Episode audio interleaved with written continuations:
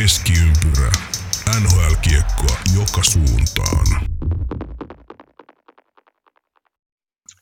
Moro moro, keskiympyrä täällä taas ja ensimmäistä kertaa kaikki neljä äänessä, eli allekirjoittanut Murake Henri, Kuikka Janne, Joo. AP ja Heikki. Jou jou. Ja tota, meillä on tänään paljon puhuttavaa, vähän aiheita, mutta ennen sitä, niin Heikin uutisnurkkaus, aloitetaan siitä, ollas hyvä. Oi oi, vähän pitää kuulijat astella vielä tähän loka-marraskuuhun, eli kova lyö varmaan päälle, mutta älkää jääkö yksin sinne himaan, että pitäkää huolta läheisistänne ja istukaa yhdessä alas, ja jos ahistaa, niin älkää jääkö yksi himaa, vaan lähtekää muualle. Okei. Asia Joo. kunnossa. Se piti sanoa tähän väliin vielä, eli kato vaan tonne ulos, niin ihan kauhean näköistä. Mutta joo, äh, tällä viikolla nyt ei ainakaan tiedettävästi ole editoitu joukkueiden kapteeneilta C-kirjaimia pois rinnoista, mutta siistiä tiedotettavaa kyllä löytyy. Äh, meidän ruotsalainen ihmepoika Lucas Raymond, Göteborgista lähtöisin oleva nuori pelaaja, syntyi maaliskuussa 2002, eli me aikaa, jolloin Teemu Selänne pelasi Sanossa ja Sharksissa. Teppo Numminen oli äh, Coyotesin kapteeni ja Marko Palo oli muuten uransa viimeistä kautta SM-liigassa, Poris tietenkin. Jonnet ei muista Marko Paloa. Mutta joo, äh, joo, Raymond tosiaan Göteborgin kasvatti. Äh, Frölundan junioripolut tullut käytyä ja ihan täys supertalentti. Äh, luisteluharjoitteet aloitettiin tiedettävästi jo kolmen vanhana. Äh, hän oli SHLssä debytoidessaan oman vuosiluokkansa luonnollisestikin ensimmäinen pelaaja. Eli 16 vuoden iästä tosiaan teki debytin siellä jo. Lupauksia herättäviä kausia Frölundassa, jossa mentoreina oli muun muassa Joel Lundqvist ja Patrick Carlson.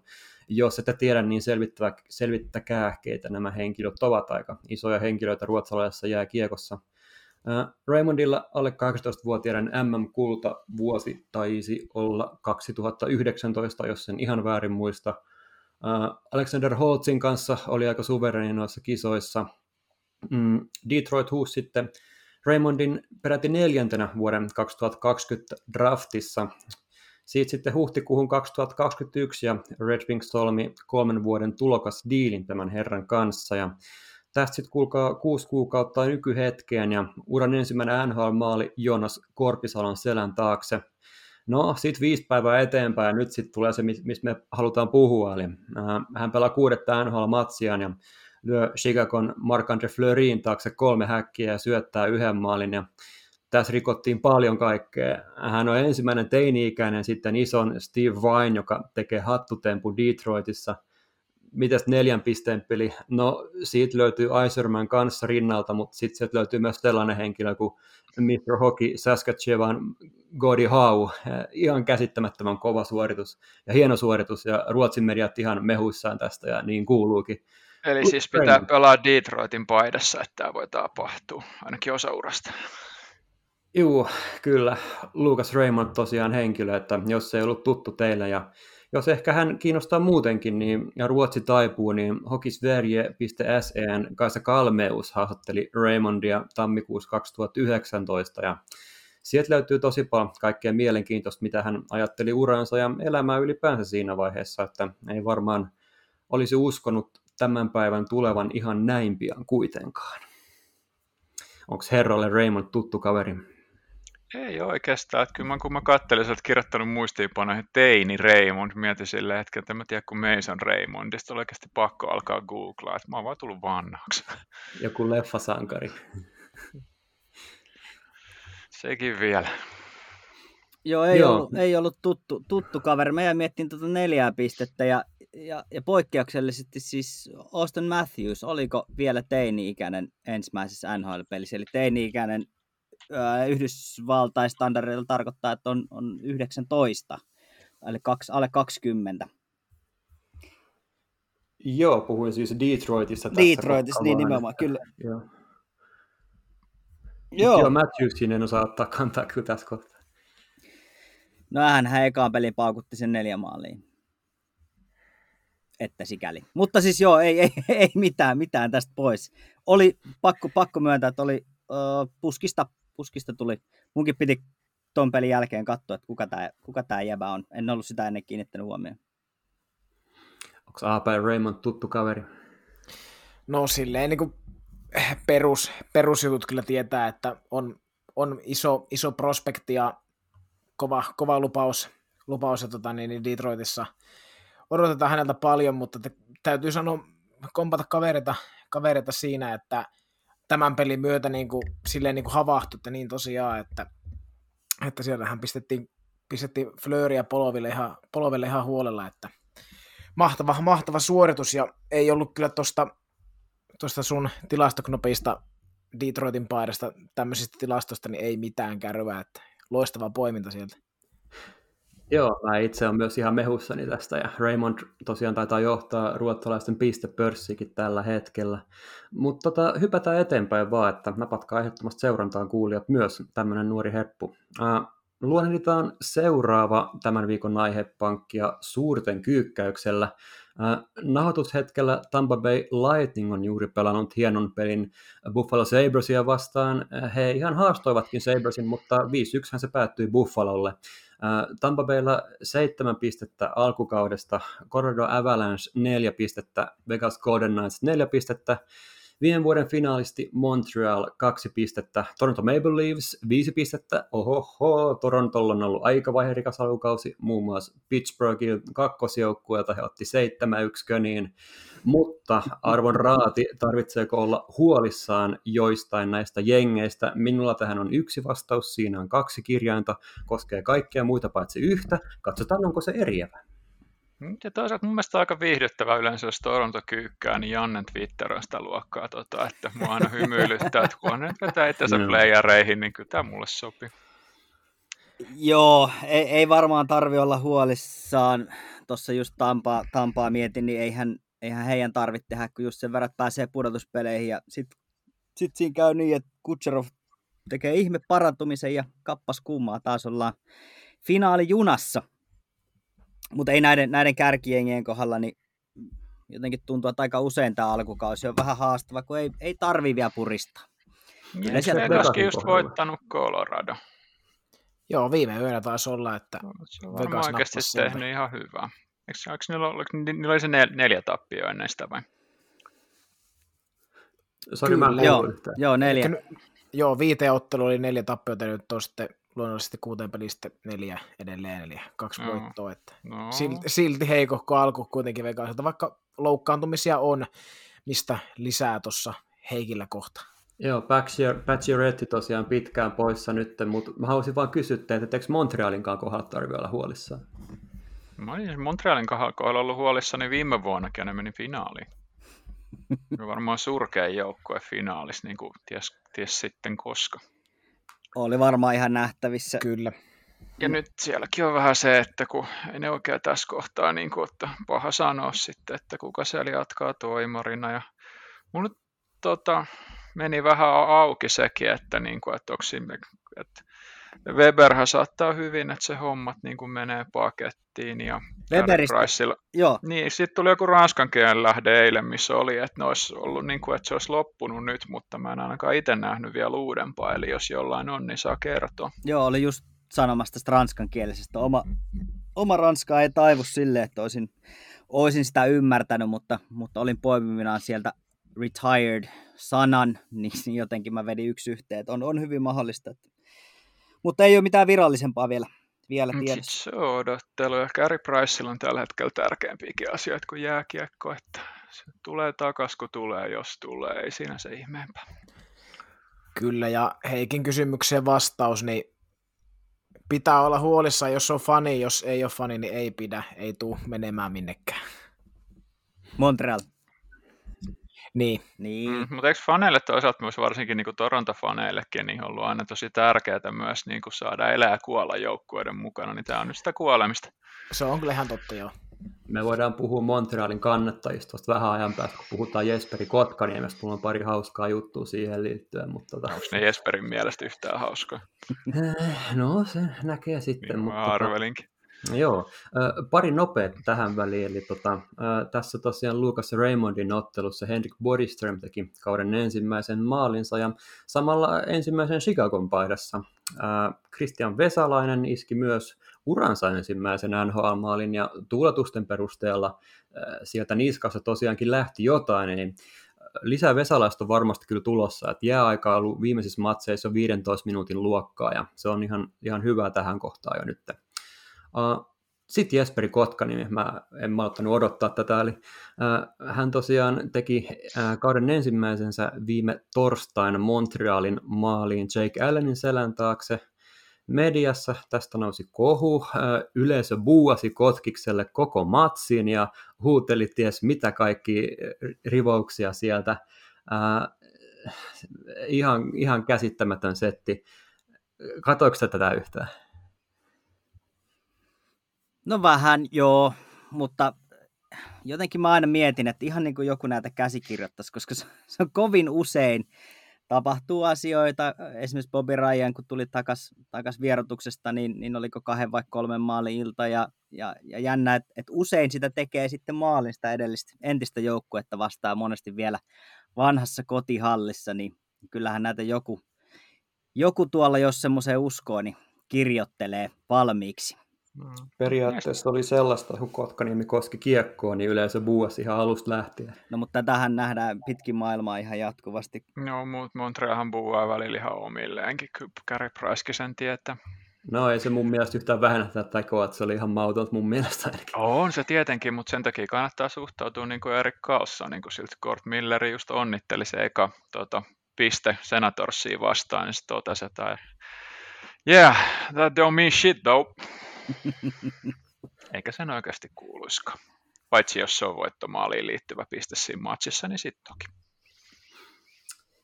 Joo, äh, Sami Niku Montreal Canadiensissa myös teki debyytin ja Hapaveden Herttua debytoi voitokkaasti jopa Montrealin alakerrassa. Nyt hänellä kaksi matsia ja teholukema plus kaksi taitaa tällä hetkellä olla ja ihan tota, hyvin näyttää siihen menemään ja hyvin, hyvä, että meneekin hyvin hänen kohdallaan. Eli noilla otteilla varmasti saa jatkaakin siellä alakerrassa. Montrealissa tosiaan paljon ongelmia, mitä puhuttiinkin äsken, eli siellä Price tosiaan sivussa ja puolustus on ollut ihan, ihan sekaisin niin kuin siitä lähtien ja Allenille ei ole ihan tarttunut kiekko, mutta joskus se tuosta sitten lähtisi. Ja siellä Bersevinin sop, soppari katkolla ja sitten ei oikein kukaan tiennyt, että haluaisi hän jatkaa siellä vai ei. Ja Persevinilläkin on valitettavasti osa myös meidän pääaiheessa, mutta siitä myöhemmin. Joo, säästetään sitä tuohon vielä. Mm, joo, paljon ollaan myös puhuttu täällä aiemmissa jaksoissa Rasmus Ristolaisesta, ja hän myös avasi kautensa, ja tietää tietää, miten hänellä siinä kävi, että ei se nyt hirveän hyvin mennyt, että kovia virheitä siellä tuli, mutta suunta ylöspäin. Äh, Flyersilla toisaalta ei mene kauhean hyvin tällä hetkellä, niin, mutta katsotaan ja pa- seurataan. Heikki, eikö Flyersin pitänyt voittaa niiden division? Joo, joo, mutta eihän mä nostanut sitä näissä pettymyksissä, sieltä on ihan selvä homma. Ja, ja Ristolaisella siis selvää ylipelaamista. Ihan varmasti on hirveä Juu. tarve näyttää ja, ja jännittää ja, ja hirvittää ja, ja pakko saada itsensä näkyviin. Niin osa virheistä menee varmasti ylipelaamisen piikkiin. Annetaan hetki aikaa. Joo, ja Flyersilla on edelleen sama valmentaja, mikä ei ole muuttunut. Se, että jos se on sanonut ne kaikki oikeat sanat, että ottanut it, vähän itseänsä viime kaudesta, että hän pitää kehit, hänenkin pitää kehittyä ja se tapahtuu, niin mä oon siitä tosi iloinen, mutta mä en usko ennen kuin mä näen. Mut kuultu Vignoltin kohdalla noin hommat kyllä ennenkin. Se ennen kuin se sai, se, tai se sai potkut Rangersissa sen takia, että se niin kuin kauden päätös, päätös haastattelussa sanoi, että ei ottanut mitään vastuuta, ei kokenut ollenkaan oleva, olevansa osa ongelmaa ja 24 tuntia myöhemmin niin terve meno työttömyysjono. tämä käsikirjoitus on meinaan kovin identtinen. Joo. Ja. Meidän pitää puhua Flyersista jossain jaksossa vähän lisää vielä. Ja tota... on Ristolaiselle nyt ainakin 15 peliä siihen kylkeen, koska tuota, musta on kyllä ihan siis viihdyttävää katsoa, kun Flyers kyykkää, koska muutenkin siis sanotaan, että lentämistä olisi hyvä vähän vähentää, niin miksei sitten kentälläkin, mutta kyllä mä Ristolaiselle mä toivon kyllä hyvää. Joo, ihan varmasti tulee parantaa. Että just Jannen kanssa ihan samaa mieltä tuossa, että on ollut varmaan käynnistymisvaikeuksia just siinä, että näyttöhalut on varmaan todella korkeat tällä hetkellä, ja mies itse ainakin kuvannut tilannetta sillä tavalla, että on niin kuin kokee olevansa erittäinkin vapautunut tällä hetkellä, ja siellä on Kimmo Timonen hänellä mentorina ja näin poispäin. Niin ja uransa eka, uransa ekaa kertaa joukkueessa, mikä ei ole vitsi. Ja joukkueessa ylipäänsä. niin, no ei muuta mua äsken sanomatta. Mutta joo, Edmontonin, Edmonton Oilersin alkukausi, se on ollut erittäin kiva. Jesses me nyt ollaan puhuttu Buffaloiden kanssa niin paljon, että siitä nyt ei tarvitse puhukkaa, mutta hei, löytyy sieltä yksi vantaalainenkin, eli Mikko Koskinen. Tervetuloa takaisin, voisi ainakin ensimmäisen kolmen matsin jälkeen sanoa, että kolme voittoa, torjuntaprosentti siinä 95 luokkaa, oikeinkin kivasti menee tällä hetkellä, ja Pappa Smith myös pelannut oivallisesti, ja hyvä näin voidaan sanoa, että josko Edmontonilla olisi tämä se heidän kautensa. Joo, mitäs tässä vielä? No, Pittsburghista voisi nostaa, me puhuttiin paljon ennakosta tästä Tristan Charista muun muassa, että miten, miten hommat lähtee hänellä käyntiin, niin ilmeisen hyvin ainakin lähtenyt tämän perusteella käyntiin, ja hänellä myös ehdottoman hyvä asia, että näin menee hänellä. Hän, eikö hän ole ihan hyvin pelannut? Onko joku katsonut Pittsburghia silleen tarkemmin? No ihan, ainakin... ihan ok, pari helppoa edelleen. Viime yönä ainakin meni, oliko se viime yönä vai toisessa yönä? Viimeksi kun Penssillä oli, oli peli, niin joku maali oli sellainen, mikä olisi pitänyt torjua, mutta niitä nyt tulee kaikille. Ei pidä olla liian, li, liian ankara. Toivotaan, toivotaan, että ihan, ihan hyvin, ihan hyvin. Joo paljon ennakoista tosiaan puitiin tätä asiaa, niin ainakin alkukauden perusteella ihan lupauksia antavaa. Ja no, katsotaan. Siellä on Pittsburghilla tosi paljon miehiä poissa, Crosby, Malkin, Carter, Letang ja Rust, ja niin Ima heitä he muun muassa kaatoi tosiaan sen ää, Torontonkin 7-1 ja näin poispäin, mutta ei edes siihen, vaan hypätään Conor McDavidin. Piste keskiarvo 2,6 on sellaisessa 200 pisteen vauhdissa, mutta tekeekö hän sen? No ei, eihän näitä kannata tässä ei, vaiheessa ei. kautta laskea. tos, ei millään, koska sama, samalla logiikalla Puljärvi olisi pitkästi yli sadan, sadan pisteen ja, ja niin edelleen. Niin... Mutta hän on Conor McDavid, ei Jesse Puljärvi. Mutta ei 200, ei, ei millään. Mä, mä voisin heittää tähän eriävän kommentin. Jos se 200 menisi rikki, niin onko meistä kukaan yllättynyt? No, kyllä, kyllä, vähän on, mutta en kyllä mäkin pystyisin mä en myöntää, että olisin. Kun sieltä vaaditaan koko ajan niin, kuin niin älyttömiä periaatteessa, ja niin kuin, en mä enää pitkä aikaa katsonut McDavidin pistetahtia, mä katselen sitä, että mitä se playereissa tapahtuu. Hmm en mä siis tavallaan se, että kun se, se, mikä on tavallaan myös tosi surullista, ja koska Edmonton on Edmonton, on se, että en mä ole enää laskenut McDavidin pist, pistetahtia pitkään aikaa. Se tuntuu mun mielestä jotenkin niin yhden tekevältä, tekevältä, että jos se 200 menisi rikki, niin en, en mä edes yllättyisi. Se vaatisi kyllä ihan hirveästi onnistumisia, että se on tosi epätodennäköistä, mutta niin on. Se, se menisi taas sitten silleen, että Janne söisi, Jan, Janne söisi sanojansa. Ja, siis Jannehan syö sanojansa niin kuin enemmän kuin Kroisos Pennonen hattujansa, mutta tota, niin se on mitä se on. En oli siitä yllättynyt. Kun McDavidin pistetehtailujen kohdalla, niin jos pysyy terveenä, niin sitä vaan niin kuin odottaa jo niin älytöntä tasoa ja silti se menee aina senkin yli. Ei sinänsä lisättävä. Tosiaan 200 pistettä on ihan hirvittävä määrä ja hyvin vaikea uskoa, että sellaisen nousee, mutta hän jos kukaan on sellainen, joka sen pystyy tekemään, mutta nähtäväksi jää, sanotaanko näin tähän loppuun. Se vaatisi terveen kauden ja se vaatisi myös sen, tota, että Edmonton jossain kohtaa kyy- kyykkäisi oikein kunnolla, että sille tulisi sellainen, että ei hemmetti, että mun on pakko henkilökohtaisesti nostaa nämä playereihin, niin sitten sieltä voi alkaa tulee vähän useammin niitä viideottelun matseja ja tai siis viiden pisteen matseja, ja kun niitä, sinne muutama kymmen, kymmentäkin yhtäkkiä tulee, niin siinähän niitä kertyy. Mm. Joo, mennään vaan eteenpäin. Pari juttua vielä, eli merkkipaulussa tällä kertaa vastaa Anse Kopitar. Tosiaan Slovenian Jenicen Captain King liittyy tonni kerhoon, ja Keskiympyrä podcast muistuttaa, että kyse ei siis ole sitä setelistä, vaan tuhannen pisteen saavuttamisesta NHLssä melkoinen ura Antsel takana ja tulee ehkä näkemään sen Kingsin uuden nousun, jos se on tässä nyt tullakseen, mutta senkin me näemme tässä vuosien saatossa.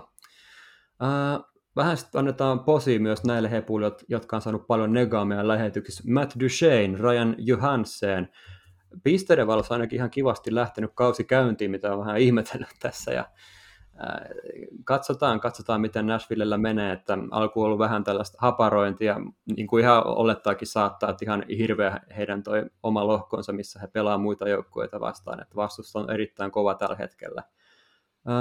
Nashvillestä Ehli Tolvanen loukkaantui Minnesota vastaan pelatussa matsissa, yläkroppavammaa siellä hänelle tiedossa, ilmeisesti ihan day-to-day kama, että ei mitään sen vakavampaa pitäisi olla. Sitten tällainen kaveri kuin Barrett Hayton, tuo Tampereellakin viime kaudella piipahtanut huippulupaus. Tosi mielenkiintoista ollut seurata tätä keskustelua, mitä hänen ympärillään pyörii tosiaan. No, tiedettävästi on herättänyt paljon kiinnostusta nyt NHL-joukkueessa, ja kuten tiedetään, niin ura ei ole lähtenyt todellakaan niin kuin sillä tavalla käyntiin, mitä odotettiin. Hän oli Kanadan alle 20-vuotiaiden kultajoukkueen kapteeni, pelaa tällä hetkellä AHL Tucson Roadrunnereissa, ei siis mahdu Arizonan edes kokoonpanoon. Juna ei ole lähtenyt hänen osaltaan todellakaan käyntiin, mutta se on vielä saatavissa kiinni oikein helpostikin. Sen, nuori, sen verran nuori kaveri vielä kyseessä. Arizona on tiedettävästi lähestytty useankin NHL-joukkueen toimesta, mutta nuori mies ei siirry ainakaan toistaiseksi. Keskiympärä seuraa. Mä vaan niin haistelen tässä, että jos heittoon pääsee jonkin muuhun ympäristöön, niin siellä voisi tulla se iso lyönti, mutta katsotaan. Keskiympärä seuraa. Mm.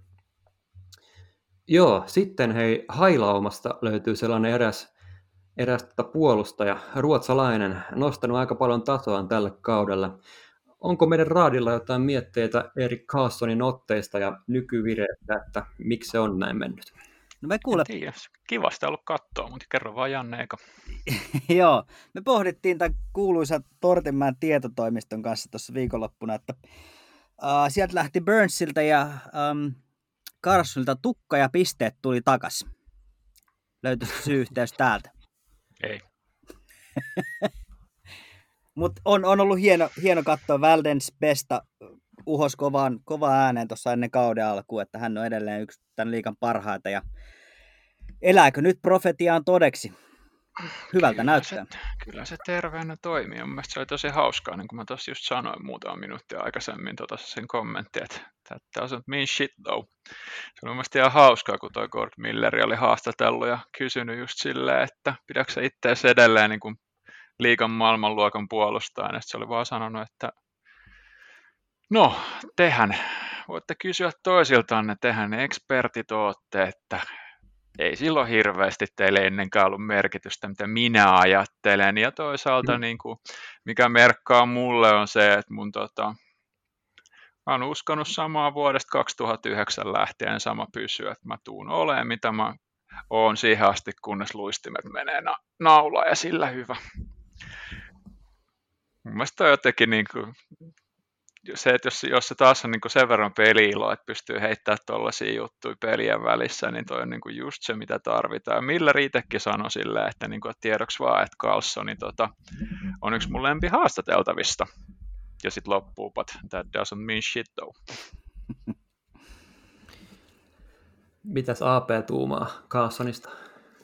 Eipä oikeastaan aikaisempiin lausuntoihin lisättävää, että mukava, mukava, että peli maittaa ja se näyttää, näyttää myös kentällä, kentällä siltä, tuota, että Carson on ainakin jollain tavalla tullut backiin ja onhan, se, onhan siinä vähän erinäköistä, erinäköistä se meininki, mitä esimerkiksi parina viime vuotena, niin oikein ilolla otan tämän Carsonin takaisin. Kyllä vaan, seuraillaan ja ihmetellään ja eikö se nyt sille mene, että hän Norriksen nostaa varmaan tämän kauden jälkeen, kun kaikki on teilannut hänet alas, mutta no, Katsotaan. Loppuun vielä asia Anton Lundellista. Siis tästä piti puhua jo viime kerralla, mutta unohdin täysin tämän koko asian. Eli no joo, ihan tuore uutinen on se, että sai pienen loukin tuossa viime matsissa ja nyt poissa ainakin hetkisen, mutta siis Jesus millä tasolla tämä herra pelaa. Pelialu, peliälyssä on jotain Mikael Granlundin tasoa, kun hän oli tuon ikäinen, ja se on paljon se. Barkov ottanut tiedettävästi herran hoitoon niin sanotusti, ja Tällä pelillä kyllä mä sanon, että ollaan Suomen olympiajoukkuessa, ei lisättävää. Joo, ei, ei kyllä lisättävää. Mikä ei, ei, ei kyllä sama homma. Sama homma. se, jos tota, Jos tämä meidän Ressu Redford niin sanoo, niin kyllä mä uskon. Mä hämmentää Heikki tää uusi nikki, mutta sun uutisnurkka tää on, niin oot kuka haluat. Show, show päälle vaan. Mutta joo, äh, oliko Janne, Janne taas olla jotain pari sellout streakia tässä vielä seuraavaksi? Joo, nostetaan tämmöinen ihan mielenkiintoinen. Mä, mä, mä jotenkin tuon jälleen Leafsin tähän, mutta tota, Hyvä. äh, NHL on muutama seura, jotka on myyneet käsittämättömän määrän otteluita loppuun ja, ja eräs torontolainen lähdetietäjä kertoi, että Leafsin esimerkiksi kausikortteihin on siis kymmenien vuosien jonot. Mutta tota, aloitetaan Pittsburgh Penguinsista. He myi 633 peliä loppuun, kunnes nyt sitten viime viikolla, vai toissa viikolla, tiistaina 19. päivä Dallas-pelissä, ei myyty loppuun, ja se oli tosiaan ensimmäinen pitkään, pitkään pitkään aikaa. Toki tossakin pelissä vaan 16 440 katsojaa. Eli, Maksaisit sä tällä hetkellä Dallasin kattomisesta? Aa, mä maksaisin kyllä minkä tahansa NHL-pelin kattomista livenä. Mä en maksaisi tällä hetkellä Dallasin kattomisesta. Mä oon kumminkin periaatteessa niiden fani. ja, ja nostetaan sitten toinen tämmöinen, joka tuli samaan, aika lailla samaan syssyyn, eli sunnuntaina, äh, viime sunnuntai 24. päivä, äh, muuan Chicago Blackhawks, 535 loppuun myyty ottelu, ja se, se sarja tai putki päättyi tuossa to, matsissa, ja tässä pelissä oli paikalla vain 19 042 katsojaa, että aika vaatimattomia lukuja, mutta mielenkiintoista, että, että näinkin pitkään, ja nämä, nämä on huikeita nämä putket, ja, ja tota, en tiedä, miksi sitten näin, että, että tuli loppu näille, mutta tämmöiset no. hauskat nostot. Ja, siis on... Black, Black Hawks pelaa kohta tota, luultavasti ihan eri planeetalla, niin muutenkin kaikki matsit kartaa Teamsin välityksellä. Niin... Palataan siis kohta. Joo. Oliko siis, Janne, näin, että ihan niin kuin oikeasti, että Penguins myi niin kuin 633 kotipeliä putkeen loppuun? Kyllä. En, ihan oikeasti? Kyllä. Huhhuh. Joo. Aika, aika kovaa, kovaa kamaa kyllä. No, mutta jos sä mietit Penssin viimeistä 15 vuotta, niin onko se loppujen lopuksi ihme? No se on kyllä ihan hyvä Ja pointti. se on sellainen kaupunki, joka elää ja hengittää urheilua, niin kuin aika monet noista, niin siellä on vannoutunut fanikunta ja, ja niin edelleen. Mutta... Totta. Nykyään. Nykyään. Se vannoutunut fanikunta ei ollut aikanaan kauhean kauhalla, kaukana siitä, että se joukkue olisi kaupattu. Sama muuten Chicago, by the way. Nämä vaan aina unohtuu sitten, kun joukkue mm. alkaa menestyä. Kyllä. Mario Lemi on ihan itse kiristänyt aikanaan niillä paketeilla, että jos ei tule tällaista, tällaista kaupungilta, niin joukkue viedään pois. Et Mä sille... miettiä vaan, että pelasiko Mario Lemieux itse silloin vielä, kun toi 15 vuoden striikki alkoi. No, oli, oli miten oli. Mä nostan mun viimeisen vielä tähän. Uh, ei löytynyt jostain syystä mun älytv-äpistä, mutta siis Amazon on tehnyt erinomaisia dokumenttisarjoja tällä, tämmöisellä nimellä kuin All or Nothing, niitä on tehty jalkapallon puolelta, jenkkifutiksen puolelta, ja, ja nyt sitten viimeisimpänä ää, Toronto Maple Leafsista. Eli, eli seuraavat koko kauden ajan tuota joukkuetta, jota on tehty viime, viime kauden aikana. Ensimmäinen jakso on, on itsellä katsottuna ja, ja vaikuttaa erinomaiselta. Jos yhtään kiinnostaa, mitä kulisseissa tapahtuu tai ja, ja seura muutenkin, niin erinomaista katsottavaa olisiko noin kymmenkunta jaksoa, jos ihan väärin muistaa tunnin per jakso. Pieni mainos Amazonista löytyy All or Nothing Maple Leaves, mutta jouduin niitä selaimen kautta kattoon, kun en TVstä löytänyt. Joo, ja siis Torontoa seuraa muutenkin ihan mielellään. Se on aina tosi, tosi viihdyttävää. Oli kyseessä sitten tota joukkueessa taustatoimijat tai fanit, että siellä on ihan, ei ole persoonaa, joka ei jollain tavoin olisi mukana. Jääkiekon pääkaupunki. Kyllä, ehdottomasti. Joo, mä rupesin tota Lemieux Chigaviin, niin tiedettävästi 0506 oli hänen viimeinen kautensa. Tsekkasin sen vaan tuohon väliin, eli saattoi kuulua tähän vielä, kun puhuttiin tuosta streakista. Mutta hei, mä sain tota korvanappiini vielä tässä ihan lopuksi tiedon, että upea, upea herrasmies Sami Lepistö jatkaa vielä uransa. 200 NHL-ottelukin about siellä takana, niin siirtyy Luuleohon. Tämä tähän nopeana loppukidettinä vielä, pienen uutisnurkkaukseen. Ok, me ollaan valmiita, valmiita sitten. Niin sitten me siirrytään itse asiassa meidän pääaiheeseen ja meillä on tänään vain yksi pääaihe ja tota, ne, ketkä Twitteriä vähän aktiivisemmin selailee, niin tietää termin SV ja ketkä ei tiedä tota, termiä SV, niin voin sanoa, että se tarkoittaa sisältövaroitus. Ja nyt tulee sisältövaroitus Chicago Blackhawks ja seksuaalinen häirintä.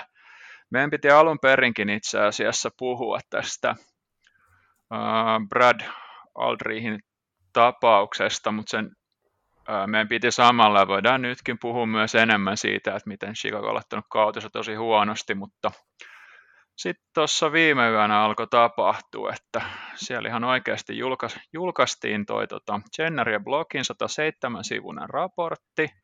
Ää, Bowmani ei ole enää tota, toimari, ei ole myöskään enää Yhdysvaltojen joukkueessa.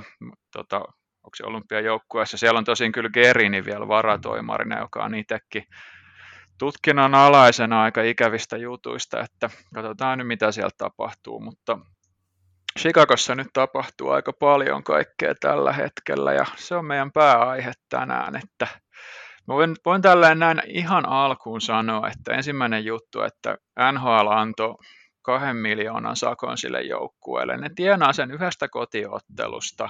Ihan oikeasti New Jersey Devilsia rankasti isommalla summalla siinä vaiheessa, kun ne pelleili sen Kovalchakin sopimuksen kanssa. Mutta tyypit, mikä teillä oli fiilis? Mä tiedän ainakin, että Janne tuossa kauden alussa ihan toivosta menestystä kentällä, ja Blackhawksilla on pelaajia, minkä, millä ihan oikeasti toivoisi parempaa, mutta nyt uidaan kyllä tosi syvissä vesissä muualle ja ollaan uitu sellaisen tota, prosessin kesken, tota, mikä on kumminkin noin kymmenen vuotta vanha. Jollain tavalla voisin luonnehtia asiaa niin, että yksi plus yksi on yleensä kaksi. Tässä kohtaa, kun katsoo, millä tavalla joukkue on pelannut ja ennen kaikkea millaisilla statseilla Marc-Andre Fleury on suorittanut alkukauden, niin voitaneen luoda siitä semmoinen pieni päätelmä, että kenties joukkueen sisällä on myös ollut tiho tästä asiasta, mikä kohta ja nyt on tullutkin niin ja siis mulla on vähän se tunne, mä oon tosi illa, mielelläni väärässä, mutta että jos miettii tota, se ja ei sillä, että se olisi ollut hyvä siirto, mutta se toivoo, että se oli, ja kaikki muutkin hankintoja, niin siinä on vähän nyt ajateltu edelleen sitä, että mitä ikinä nyt tuleekaan, kun asiat etenee kentän ulkopuolella, niin he sitten jotenkin selviäisi helpommalla, kun kentän sisäpuolella sujuu hyvin ja hankittu nimekkäitä hankintoja. Ja tästä me tullaan meidän pääaiheeseen, koska se on nimenomaan, tota, siksi ollaan tässä ongelmassa, että Chicago Blackhawks päätti aikoinaan, että sen sijaan, että he olisivat ollut humaaneita 2010, niin he päätti tota, keskittyä menestymiseen väki, väkisin. Tämä on tosi suuri ongelma, koska tota, heillä on ollut, onko tämä videovalmentaja Brad Aldrich, tota, ketä on väitetty, että hän on käyttänyt seksuaalisesti hyväkseen seuran nuorta pelaajaa ja uhkaillut tätä pysymään hiljaa asiasta. Ja nyt on selvinnyt, että Blackhawksin johto on tiennyt tästä asiasta ja tälle asialle ei ole juurikaan tehty yhtään mitään. Tämä on tosi moniongelmainen asia ja mennään ihan juttu kerrallaan, mutta ihan ennen kuin mä sanon yhtään mitään, niin mä suosittelisin kaikkia kuulijoita, että Tuo Jenner Blogin rap- raportti, se kannattaa lukea. Siis kaikilla on paha olo sen jälkeen, kun se on luettu, mutta niin kuuluukin. Jos ei ole, niin tota, sitten kannattaa miettiä vähän, että onko tässä jotain vikaa. Mutta samaan aikaan niin se saattaa antaa ehkä vähän ikäviä vinkkejä myös se uhrin henkilöllisyydestä, ja tästä mä en oikein tykkää, koska tuossa esimerkiksi olisiko ollut Ford-periodi tuossa sen Twitter-tili, niin yritti saada sitä jo vähän selville, ja mun mielestä tuollaiset journalistit vois ampua suoraan kuuhun, tota, että seitsemän päivää on ihan varmaan hauska lehti, mikä tulee kerran viikossa, mutta näiden uhrien kärsimys on seitsemän päivää viikossa. Ja mitä tässä nyt mm. ikinä tapahtuukaan, niin jos tämä John Doe haluaa pysyä nimellä John Doe, niin se on hänen oikeus. Jos hän ei halua tulla itse julkisuuteen, niin hänen ei tarvitse ja mä, meidän ei tarvitse oikeasti tietää, kuka hän on, ellei hän toisin halua. Ei ole oikeasti yhtään minkäänlaista syytä lähteä väkisin sitä nimeä selvittämään. Me ei tarvita sitä tietoa. Ja sitten toinen tärkeä asia, että jos tutustutte tarkemmin, niin kaksi nimeä.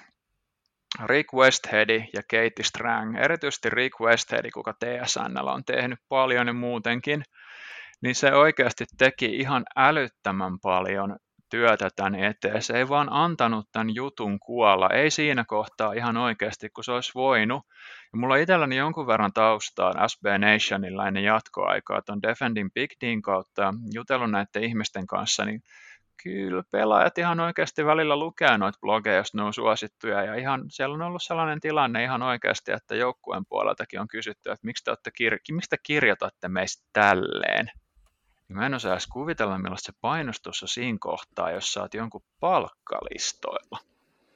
Ja sen takia just mitä vaikka Westheadikin on tehnyt ihan oikeasti, niin siinä on aina se pieni riski, että sä tavallaan vaarannat sun lähtee toiseen suuntaan, jos et se pelaa niiden mukaan. Ja tota, se on valtava riski ihan oikeasti tehdä tälle. Ja mä toivoisin, että kaikki nyt tulevaisuuden toimittajatkin ihan oikeasti ottaa tuosta mallia tsekkaa silleen, tota, että ottakaa niitä riskejä, tulee niitä ikäviä juttuja, kirjoita, kirjoitelkaa ihan oikeasti, niin kuin pitäkää ääntä, koska aika usein pelaajat ei uskalla puhua näistä jutuista aikaisemmin, mutta kyllä se ihan oikeasti niin kuin Daniel, Daniel Karsillokin ihan suoraan niin kuin kiitti Westheadia ihan hyvin avoimesti ja moni muukin pelaaja, koska sitten kun näistä joku menee oikeasti läpi ja aletaan etenemään, niin sieltä tulee kyllä sitten enemmän ihmisiä, mitkä se, mitkä seisoo siinä vierellä. Nämä on vaan tosi vaikeita just sen takia, tota, että pitää saada yleensä yksi tai kaksi henkilöä, ketkä luultavasti riskeeraa uransa ja väkisin vie tätä hommaa eteenpäin.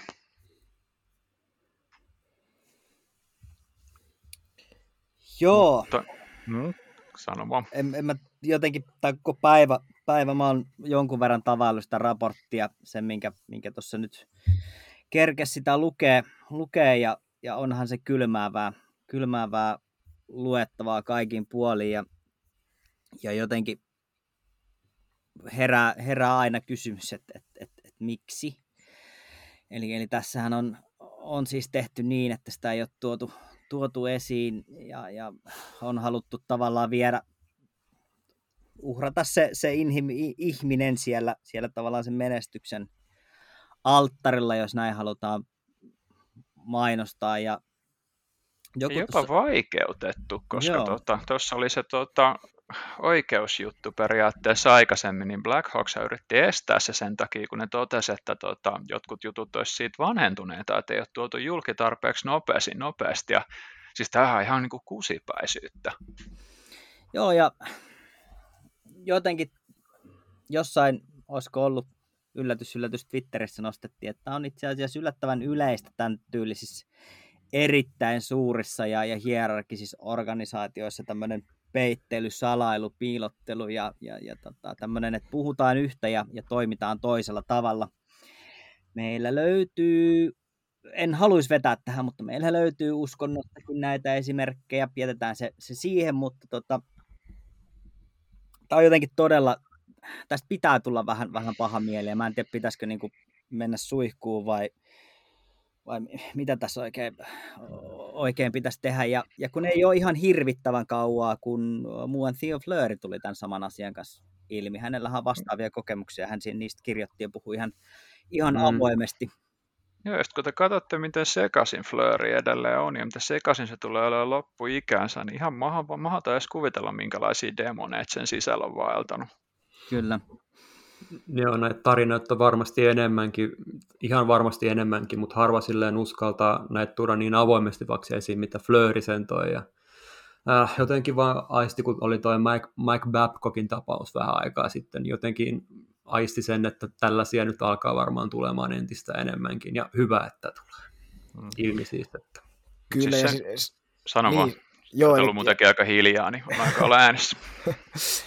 Joo, siis siitähän ei ole niin kuin, niin kuin, niin kuin Janne tuossa totesi, että suhteellisen, no en nyt, en voi sanoa, että suhteellisen yleisiä, mutta kuitenkin, että, että varmasti niin kuin tämmöisiä on tapahtunut ennenkin, niin siitähän ei ole edes mitenkään kauhean kauan, tyyliin pari-kolme vuoden sisällä, niin oli myös Tampa Bay Lightninghan oli myös kohun keskellä, kun siellä oli, oli olisiko ollut näin, että hetkinen, olisiko ollut fysioterapeutti vai sitten joku, joku tämän tyylinen niin naistyöntekijä, joka kohtasi, joka tota, niin, kohtasi sitten kans jatkuvaa tämmöistä seksuaalista häirintää, ja siellähän painettiin tätä kanssa aika lailla villasella. Joo, niin. siis Vilgerinihän tutkitaan tämän, tällä hetkellä just sen takia, mm. että se olisi ilmeisesti tota koittanut, koittanut salata tota valmentajan vaimoon liittyvät asiat, missä taas niin kuin Farmiseuran, jos oikein muista, valmentajan tehnyt hyvin käynyt käsiksi. Kyllä. Ylhäällä, alhaalla ihan koko paketti. Kyllä. Ja jos siellä on jotain kuulijoita lankojen päässä, jotka ei välttämättä näe tätä sellaisena niin isona asiana, niin sanotaan tälleen, niin kuin, että seksuaalirikos on ihan helvetin vakava asia, ja sitä ei missään nimessä pidä vähätellä, että nämä on ihan hurjia, hurjia juttuja.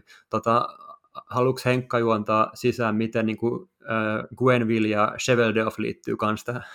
Joo, eli tässähän nyt se ongelma tosiaan, että tota, nyt kun tätä ruvetaan miettimään tätä asiaa, niin otetaan nyt ihan ekana toi Stan Bowmani, kuka oikeasti on niin kuin sanonut, että ensinnäkin se sai niin kuin melkein kymmenen vuotta myöhemmin itse erota. Ja sitten on sille, että mä luotin mun ylempien arvioon, niin se, että he toimivat oikein, se, että he eivät näin tehneet, on valitettavaa. Että saatana rotta oikeasti. Olisit edes niin kuin myöntänyt, että mä tyrin.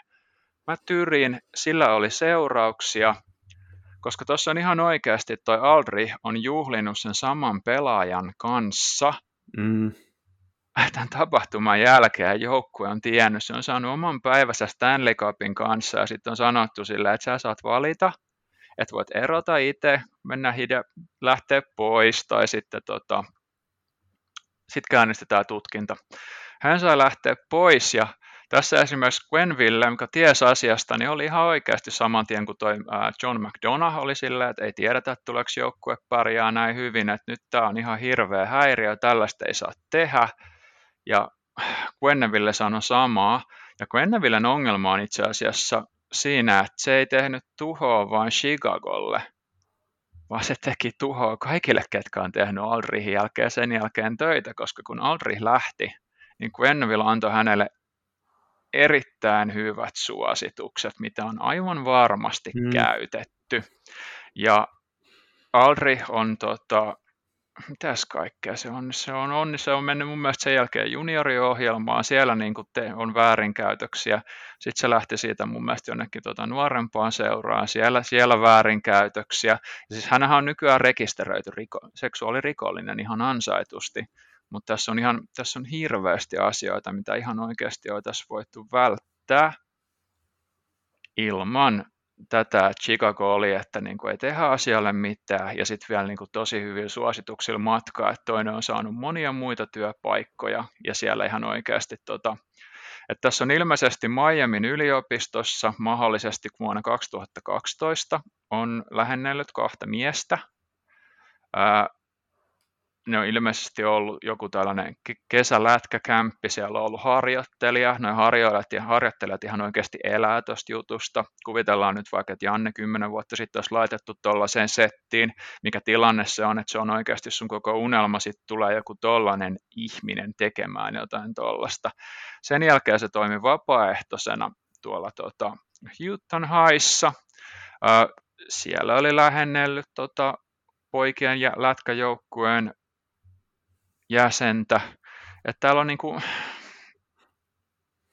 tämä on kyllä tosi paha juttu, tosi moneen suuntaan. Ja sitten se, missä toi Kevin Chevaldayoff, Jetsin nykyinen GM, ja missä toi Quinneville, että ei niin kauan sitten, niin ne valehteli ja sanoi, että joo, tämä on eka kerta, kun me kuullaan tästä mitään. Ja mä mietin sitä, että mikä juttu tämäkin oikeasti on, että niin kuin, tämä kuulostaa kollektiiviselta mieleltä.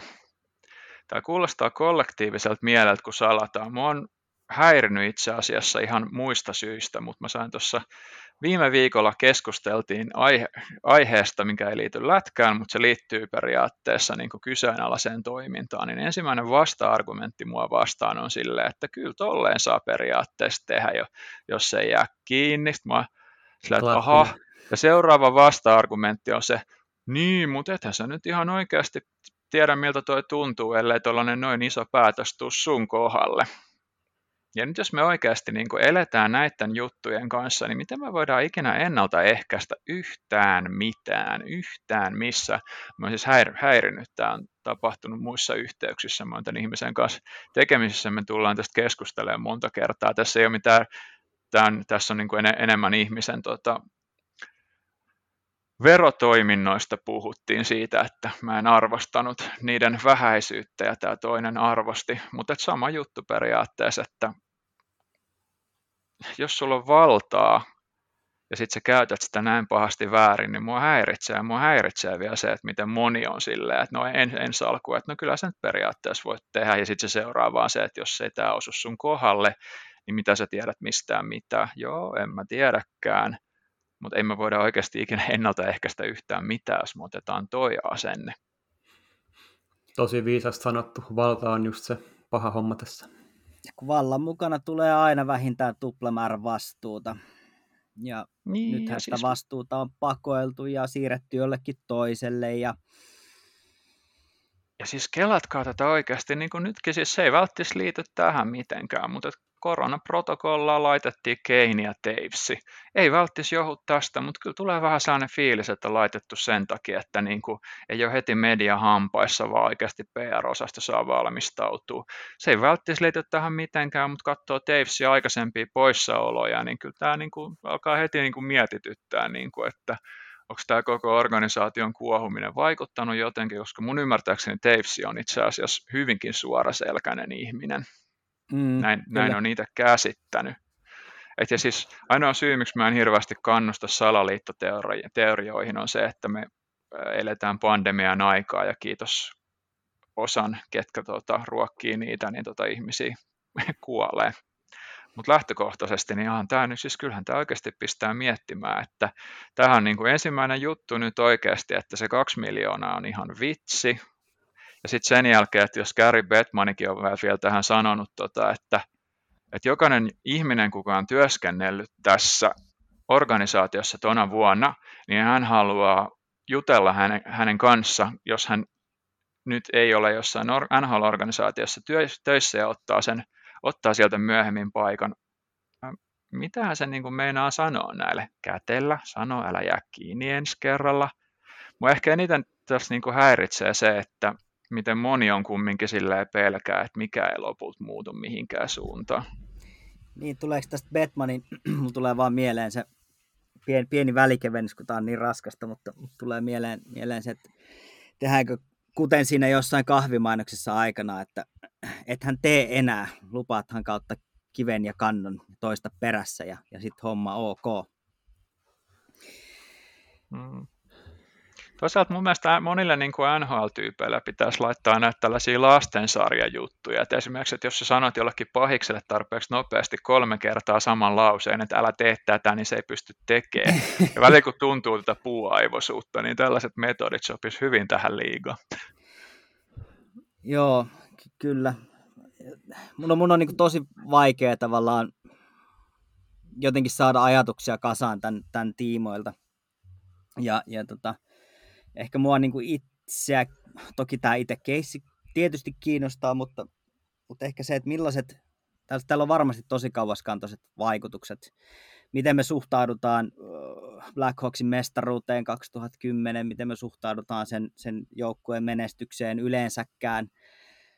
Tämä viimeinen, viimeinen kymmenen vuotta, niin kuinka, onko siellä tiedä, onko pelaajista tietoinen, onko kapteenista ollut tietoinen näistä asioista – sitä tässä nyt selvitetään. Näyttäisi siltä, että moni ilmeisesti on. Ja nythän tässä on tämä pieni ongelma myös siinäkin, että ihan oikeasti, miten me ollaan voitu antaa esimerkiksi kaikki Patrick Kanein sotkut niin kuin tällaisen joukkueen selvitettäväksi.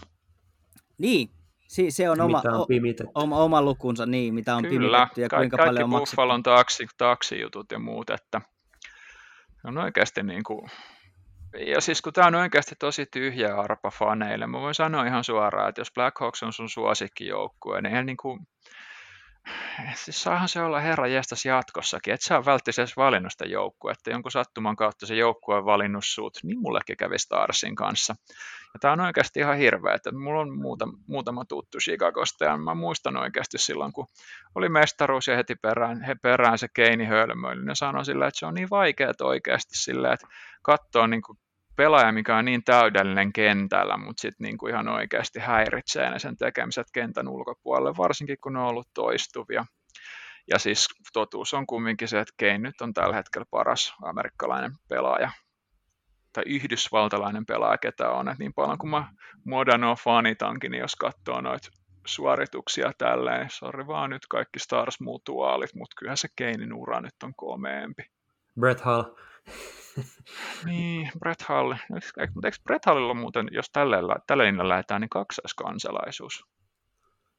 Jenkeissä on mun mielestä pelannut kaikki skabat, en ole nykytilanteesta kyllä varma. On, mutta mut jos katsoo, niin lähtökohtaisesti niin mä itse asiassa nostan kyllä itse Modanon hallin, hallin etu, hallin ylös ihan vaan sen pelipaikkansa takia, mutta sitten jos me puhutaan, sit puhutaan niin kuin uran suorituksista, saavutuksista, niin kyllä mä sanoisin, että Keino on saavuttanut enemmän.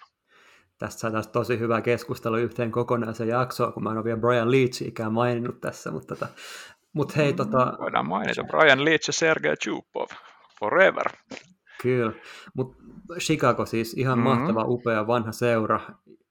Muu tulee tästä, eihän just, tosta, just tästä kaudesta, mistä me nyt puhutaan, niin en tiedä tiesittekö, mutta siis Scotty Bowman, se oli hänen viimeinen pytty myös niistä kaikesta seitsemästä toistasta, mitä hän voitti. Samalla saattelee poika Stanin nappaamaan ensimmäisen pyttynsä.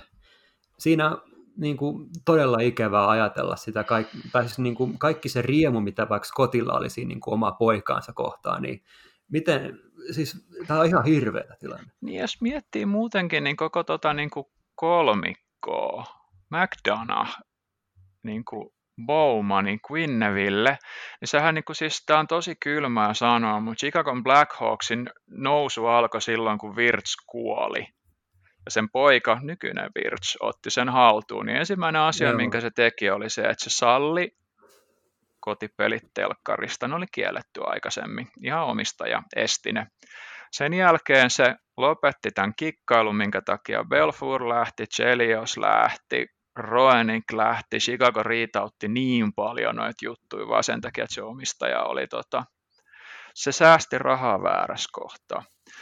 Ne maksoi jonkun aikaa niistä varausvirheistä, mutta itse asiassa nekään ei ollut oikeastaan Bowmanin juttuja, vaan tota edeltäjän koska tota, siinä oli esimerkiksi joillekin pelaajille vaan niin kova se RFA-soppari, että sitten se, tota, siihen hinnoiteltiin monia niin kuin bufflineita ja muita ulos, vaan se homma kaatui kasaan. Mutta toi kolmikko, niin kuin Dana, äh, Quinneville ja Bowmani, niin ne oikeasti selvisi siitä ja tota, sehän oli jossain vaiheessa oikeasti, että siellä on Kingsi tai siellä on Blackhawks. Mm. Ne oli kaksi suurta siihen aikaan.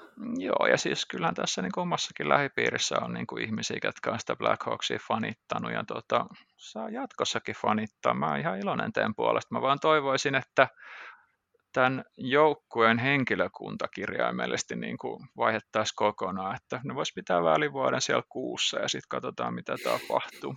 Se voisi tehdä oikeasti ihan hyvää, että onhan toi nyt oikeasti niin kuin, on ihan siis selkärangatonta meininkiä, ja kun tämähän on oikeasti niin kuin vasta alussa, että ihan mahdoton nyt sanoa, tota, että mitä nämä NHL-sisäiset tutkimukset sitten taas lopulta ovat ja tota, tuleeko niistä seurauksia, mitä ne on, meneekö ne sitten taas kumminkin silleen, että koitetaan lakasta maton alle, mikä tämän liikan kanssa on hyvin yleistä, ikävä kyllä. kyllä.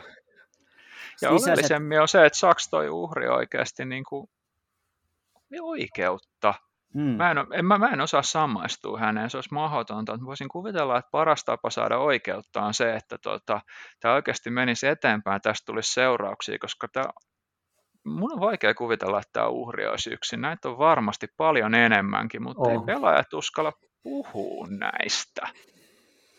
Kyllä, sisäiset, sisäiset tutkinnat on lähtökohtaisesti aina vitsi Uh, sisäiset tutkinnat tarkoittaa käytännössä sitä, että me, me halutaan hoitaa tämä itse ja, ja niin kuin sanottu, niin lakasta, lakasta asiat maton alle.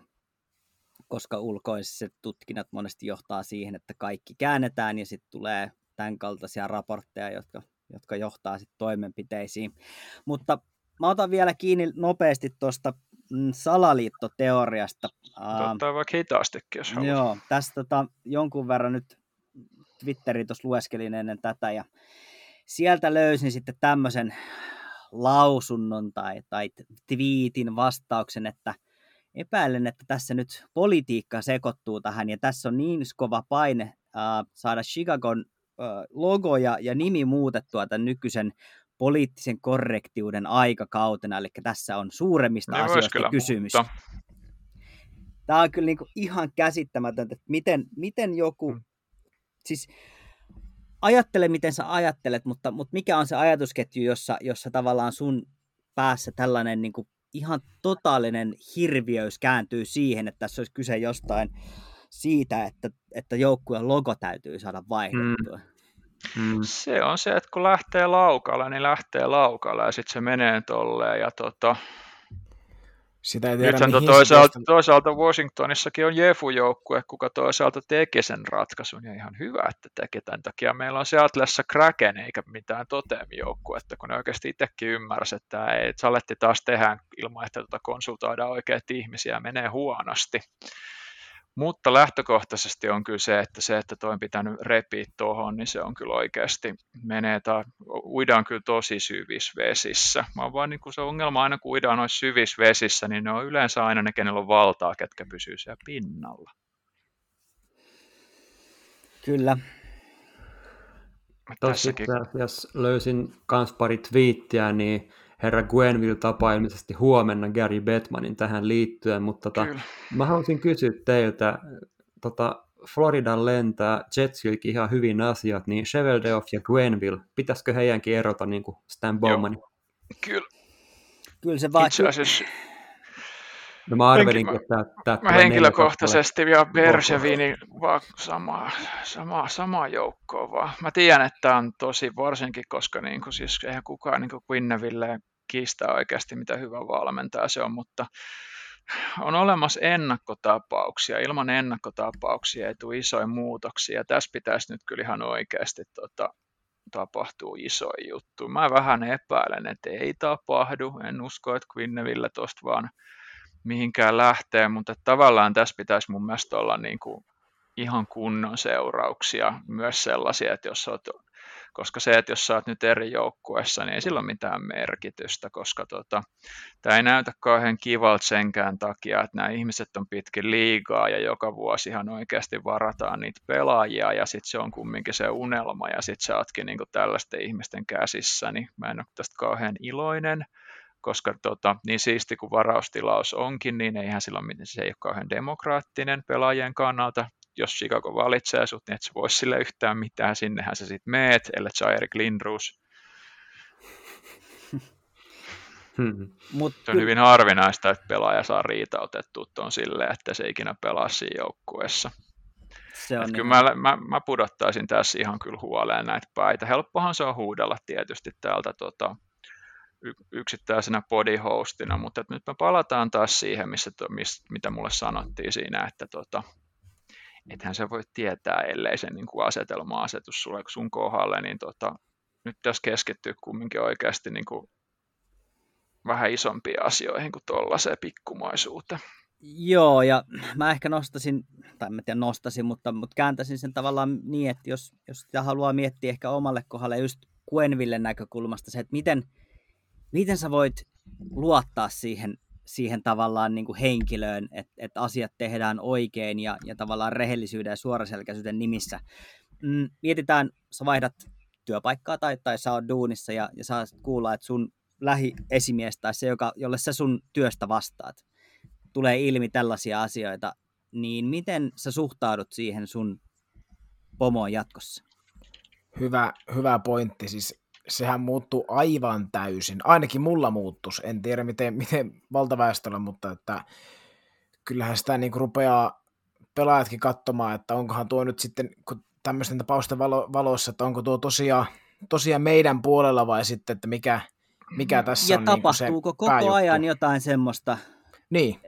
mistä, mistä ei vaan puhuta, mutta mistä Joo, pitäisi puhua. kunnioitus ja pelko ei ole sama asia. Kyllä, juuri näin. Tässäkin huomauttaisin kumminkin Paul Vincentin merkityksen. Entinen valmentaja, kuka astui julkisuuteen omalla nimellään. Tämä ei olisi mennyt näin pitkälle ilman sitä. Ihan oikeasti siinä niin kuin heitti, siinä menee niin kuin riskillä oikeasti, että kokonainen yhteisö huono tuuri hylkää sut, kun muut lakasee sen tota, maton alle.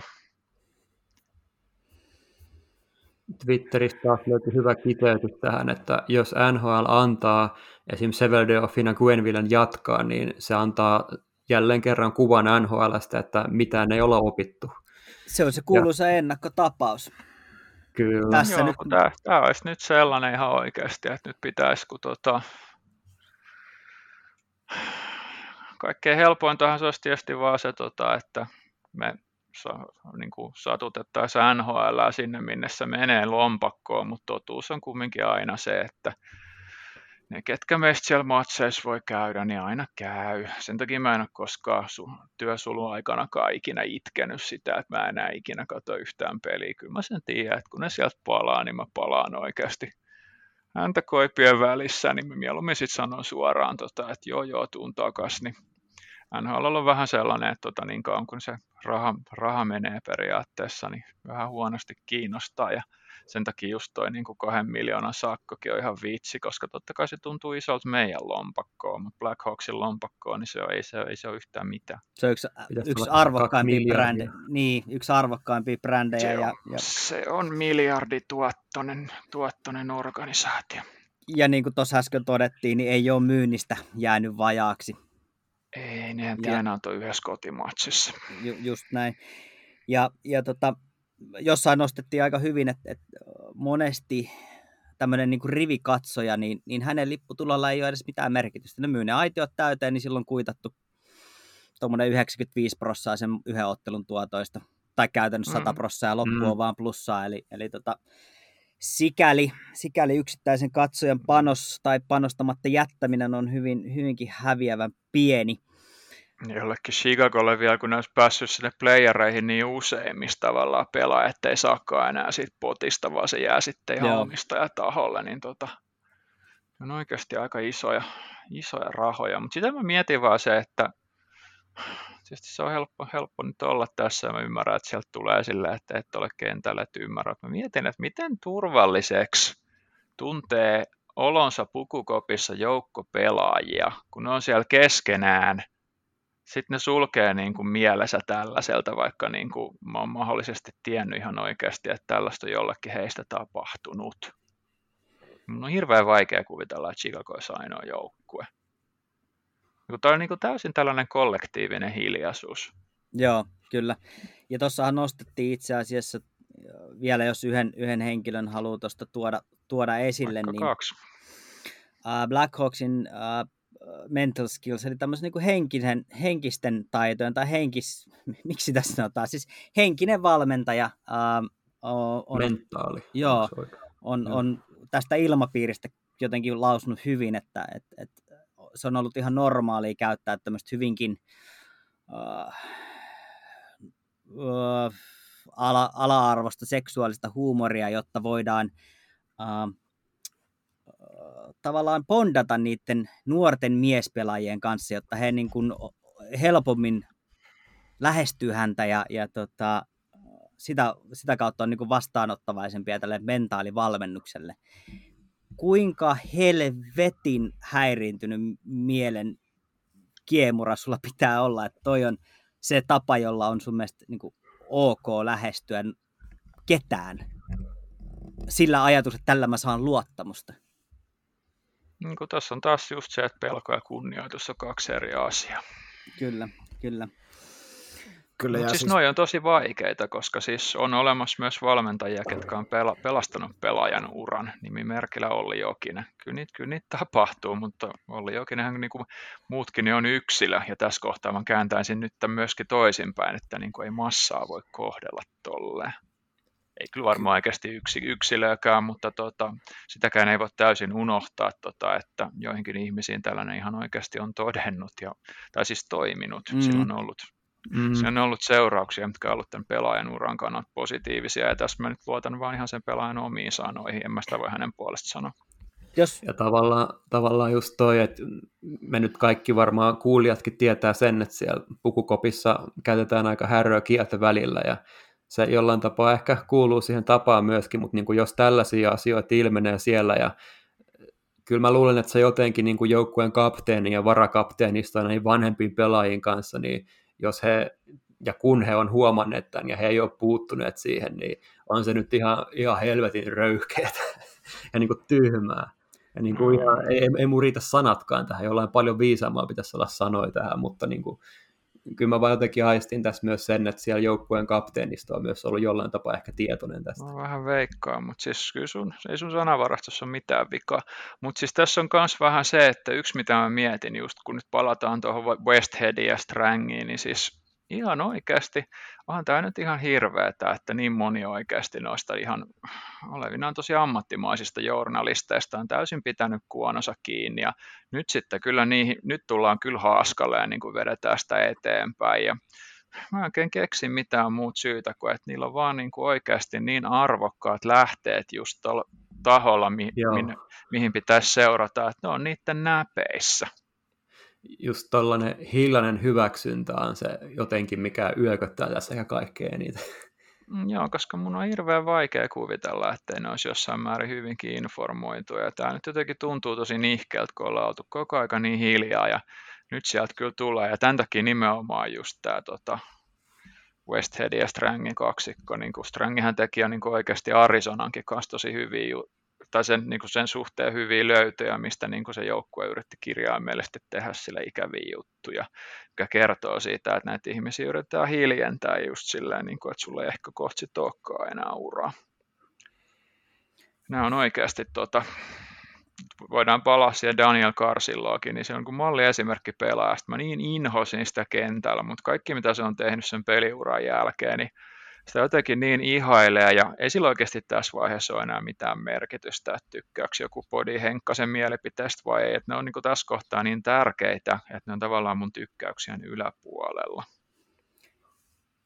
Hyvin, hyvin sanottu. Mä tota, jäin tässä myös miettiin sellaista, ja, ja kun tässä on koko kauden, alkukauden, tämän pelillisten esitysten kautta miettinyt Muar, Markan Refleriitä, joka kuuluu omaan omiin ihan top, top, top, top suosikkeihin. Ja, ja tota... On kyllä helmi ja ymmärtääkseni myös kentän laidalla niin kuin ymmärtääkseni äärimmäisen miellyttävä ihminen. Kyllä, ja hän hän mietti pitkään, että mitä hän tällä urallaan nyt tekee, kun tämä siirto Chicagoon tuli.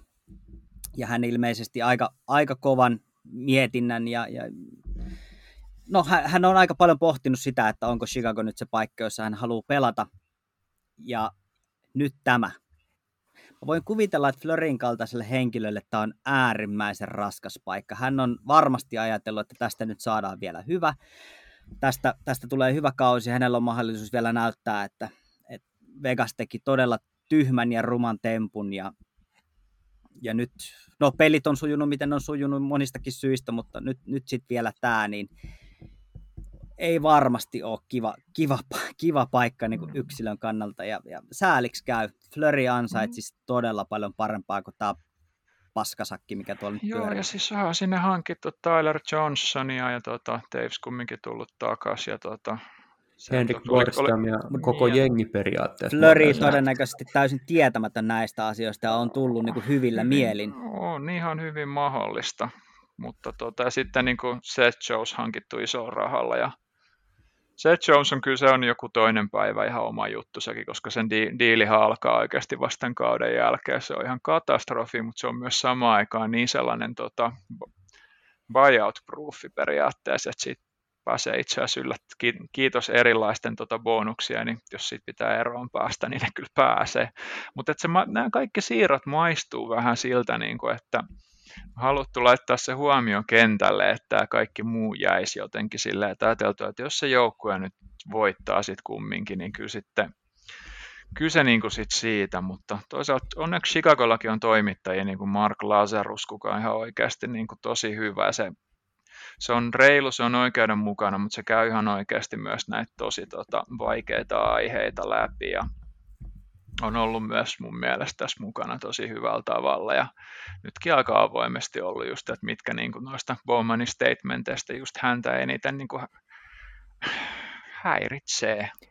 Ja siis tämähän tota, tämä koko, koko keissi, niin no totta kai näkyy, näkyy tämän päivän, tämän päivän joukkueessa sillä tavalla, koska se no, joukkue ei nyt pelitä oikein kunnolla ja sitten tämä nyt nousi kunnolla pinnalle, mutta näkyy myös siinä mielessä, että just, just itse asiassa tämän juuri mainitsemasi Laseruksen, niin Twitteristä bongasinkin. Hän oli sinne kirjoittanut jotenkin, tähän siinä oli, että oli tämä päävalmentaja Colli, Jeremy Colliton oli jotenkin, että se oli jotain puhunut tästä niin kuin Bowmanista kuitenkin, että, että niin kuin hän säälii Bowmania ja että pitää kuitenkin niin ymmärtää häntä. Jotenkin, jotenkin, jotenkin tällaisella muotoilulla mä niin mietin, no nimenomaan, että vituut tarvii, että mikä, mikä homma ja niin kuin, mm, Tuossa siis... just se ongelma, että niin kuin jos olisi sanonut kriittisemmin, niin kyllä varmaan kaikki tiedetään siinä, miten hyvin suuri todennäköisyys olisi ollut se työ, työkkäriluukku.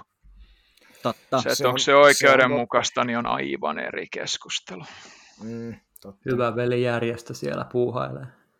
Joo, ja sitten mietin oikeasti sitä, että niinku, ihan oikeasti niinku, että Black Hawks ihan tietoisesti mieluummin tota, suojeli seksuaalirikos rikollista niiden omien pelaajien kustannuksella, että ei se ole mitään voittajan kulttuuria, mutta NHLn kulttuuri se kyllä tuntuu olevan.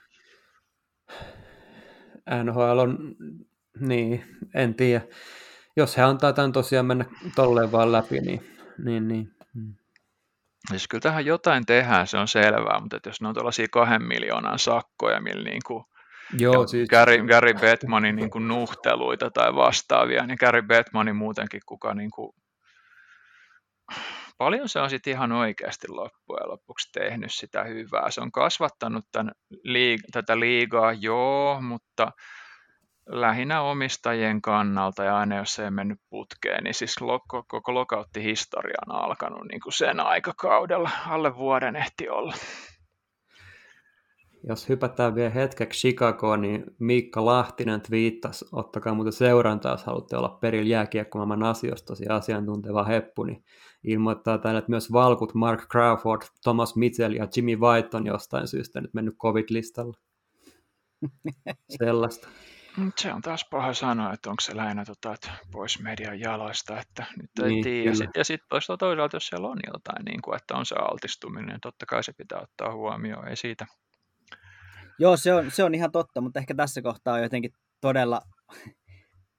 Tämä tietysti tarjoaa helpon, helpon henkilöstön piilottamisen tai, tai PR-valmentamisen, jos sitä semmoiseksi haluaa halu kutsua, mutta, mm. mutta samaan aikaan, kun ei, ei voi tietää, mutta, mutta sattuuhan mm. nämä ajoitukset nyt aika nätisti, että nyt sattuu sit mm. altistumisia sopivasti. Mut ja siellä tosiaan, joo, sano, vaan. Siellä tosiaan oli listalla aiemmin, niin kuin Henkkakin jo mainitsi, niin Kane Taves ja Henrik Boriström myös siellä, ja nyt siellä on myös Stilman ja Kairakin, että no, en mä tiedä. en, mä voisin sanoa aika ruumiin, mutta en mä nyt viitti. Mä voisin sanoa jotain, mikä ei ole rumaa, mutta millä on merkitystä. Että tota, mikä tämä seuraa? Jos, jos joku kysyisi teiltä, mitä nyt ja tulevaisuudessa pitää tehdä ja pitäisi valita yksi lause, niin mitä sanoisitte?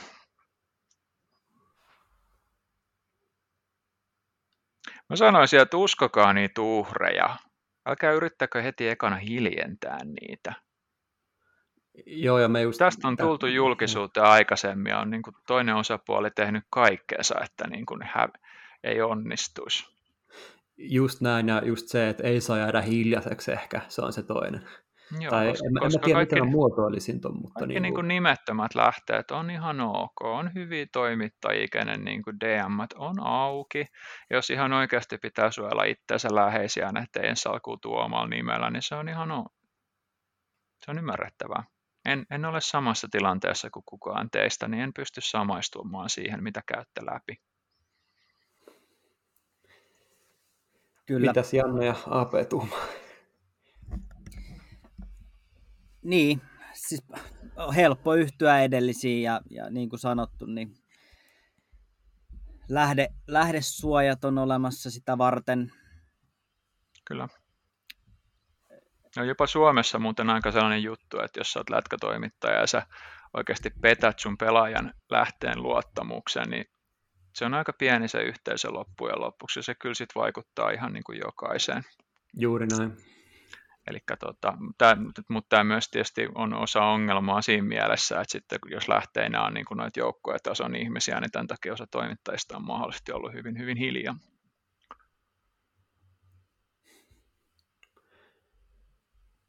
Mutta joo, tämä on siis tämä on vähän sellainen, että tämä juttu tulee elää. Meidän piti alun perin puhua tästä muutenkin. Nyt tämä tuli tälle ja otettiin tähän. Ja tota, uh, tämä on raskas aihe. Ehkä ensi viikolla puhutaan jostain kivemmasta mielellään puhutaankin. Mutta tota, mun mielestä näitä on ihan hyvä käydä läpi ihan, ihan senkin takia, että me tehdään tätä podcastia, niin otetaan huomioon tavallaan ihan niin kuin siis kaikki mahdollinen, koska jos meillä on hyvä tuuri ja niin kuin seuraat pari viikkoa puhutaan jostain kivasta teidän kanssa, niin se on ihan ok. Mutta tähän kanssa nyt kun me ollaan käsitelty tätä, niin heittäkää niitä kyssäreitä, heittäkää niitä toiveita. Ne voi olla oikeasti tosi kivoista aiheista, ne voi olla tosi raskaista aiheista. Lähinnä vaan se, että jos joku vaatii enemmän tutkimista, niin antakaa meille sitten hetki aikaa, että me kahlataan sitä materiaalia, koska tämäkin olisi ollut aika erilainen tämä jakso, mutta nyt kun viime yönä tapahtui, mitä tapahtui, niin nyt me sitten mentiin tietysti nykytapahtumat edellä. Joo, ja aika, aika valmistautu tähän oli verrattain lyhyt, lyhyt siinä mielessä, että niin kuin Henkka tuossa hyvin sanokin, että tähän olisi ollut kiva perehtyä vielä enemmän ja, ja lukea sitä raporttisanasta sanaa, mutta meidänkin täytyy päivätöissä käydä, niin niin tämä jakso tuli nyt tällaisenaan ja, ja me tiedetään vasta osa tästä. Eli tämä varmasti lähtee, lähtee tästä purkautuu ja mekin tullaan tähän ihan sata varmasti vielä palaamaan kerta toisensa jälkeen. Toivottavasti lähtee. Siis tähän on ison meren takana jo ihan skandaalimitoissa, mutta Suomi media edelleen niin kuin mun mielestä, siis vaan mun mielestä paikoin ollut vähän liian hiljaa tästä.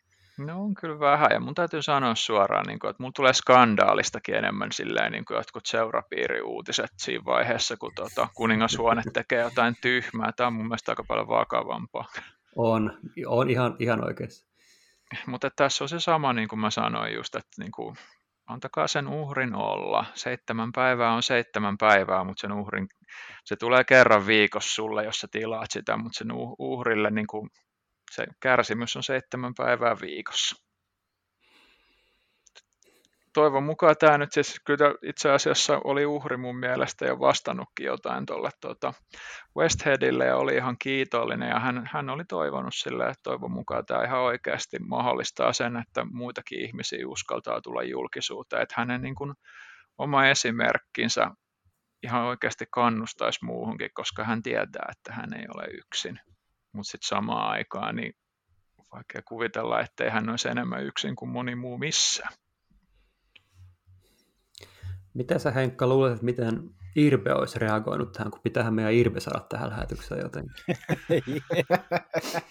Olkoon tämä nyt loppukevennys sitten tähän. Joo, joo, tähän on hyvä lopettaa sitten. Se on vaikea kysymys. Mä en oikein tiedä noista, koska niin paljon kuin mä Datsukistakin tykkään, niin Datsuk ei ole erityisemmin niin kuin ikinä tukenut yhdenvertaista avioliittoa, mikä tulee taas tuolta, niin kuin, se maistuu ihan Venäjän kommentilta, mutta sitten taas toisaalta niin kuin, Irbe on muistaakseni protestina eronnut Buffalosta sen takia, koska hänen ystävää kohdeltiin huonosti. Koska siis siellä oli tämä onko se nyt Ted Nolan vai kuka se valmentaa, kenen kanssa hän on tosi hyvissä väleissä, niin hän saa kauden päätteeksi lähteä tosi nihkeästi, niin sitten Ir- Ir- no sit se olisi halunnut pitää Irben, mutta hän on sillä, että hän ei, ei käy. Eli lähtökohtaisesti, että jos olisi ainakin joku hänen läheinen, ketä kohdeltaisi huonosti, niin näitä historian perusteella niin halu, haluaisin kuvitella, että jakaa tukea, mutta me puhutaan ihan oikeasti siitä, että pelaajat, oli kuka tahansa, niin aika harvoin tulee näistä niin kuin ihan oikeasti sanomaan yhtään mitään. Että kyllä se kollektiivinen hiljaisuus on, niin kuin se on tosi hurjaa. Ei näistä oikeasti, niin kuin Suomessakin, jos tapahtuu näitä juttuja, niin tota, näitä tulee yllättävän vähän julkisuuteen. Ja kyllä joku ihan oikeasti syy on pakko olla, minkä takia ne on niin sellaisia suljettuja ilmapiirejä, että ne pelaajat ei oikeasti vaan puhu. Ei niin kuin, osa ei uskalla, Ja siis on myös mahdollisuus, että osa elää vaan niin, kuin niin unelmaa, että sitten mennään niin kuin hevosen silmälaput lappujen kanssa, mutta on taas sen verran iso syytös, että jos ei tunne pelaajaa henkilökohtaisesti, niin en sitten lähtisi kyllä sanomaan. Joo, toivokaamme vaikka sillä, että nyt kun on näitä elämäkertoja tullut paljon, niin ehkä siellä listassa seuraavissa elämäkerroissa joku pelaaja vähän avaa näitä enemmän, koska kyllähän näitä on, aivan kuten Henkka sanoi, niin ihan varmasti paljon. Niin ja sitten tässä on se toinen juttu, mikä pitää muistaa. Sä puhut elämänkerrosta, niin sä puhut jälleen kerran taas, mitä puhutaan, kun se ura on takana. Juuri näin. Koska Juuri. moni pelkää just puhuu yhtään mitään silloin, kun se ura on käynnissä, kun sehän saattaa loppua. Tässä on se tosi iso juttu. Kyllä niitä elämänkertoja voi sitten jälkikäteen kirjoittaa. Ne on arvokkaita, mutta se on ihan eri asia siinä kohtaa, kun sun ura on loppu. Ja aika moni näistäkin, tota, jos miettii esimerkiksi nyt Bill Gerin ja muuta, niin ne on pelaajia, mitkä on jatkanut sit vaan niin kuin eri duuneissa liigassa, niin vaan Pittsburgh myös. Että tota, nämä kulkee jotenkin sillä surullisesti käsi kädessä, että joko, joko ne niin kuin itse ihmisinä on ongelmallisia tai sitten ihan oikeasti se hiljaisuus jatkuu, koska se ura on vaihtunut vaan hokkareista sitten tota, sikariasuun. Et saanut kyllä nyt mitään irpekevennystä, mä oon tosi pahoillaan, niin mä tiedän, että se olisi ollut tosi kiva kaikille. Ja tota, mä voin vaikka seuraavan podcastin istua sitten Jofa päässäni.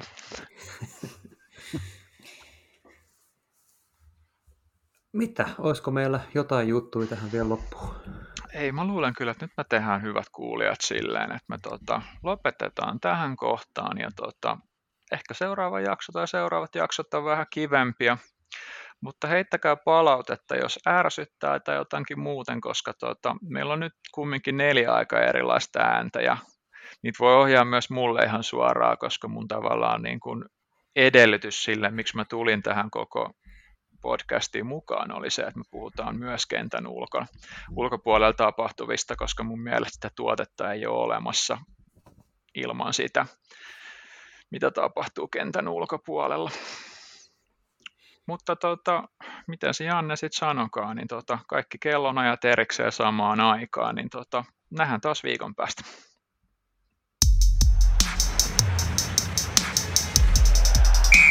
Keskiympyrä.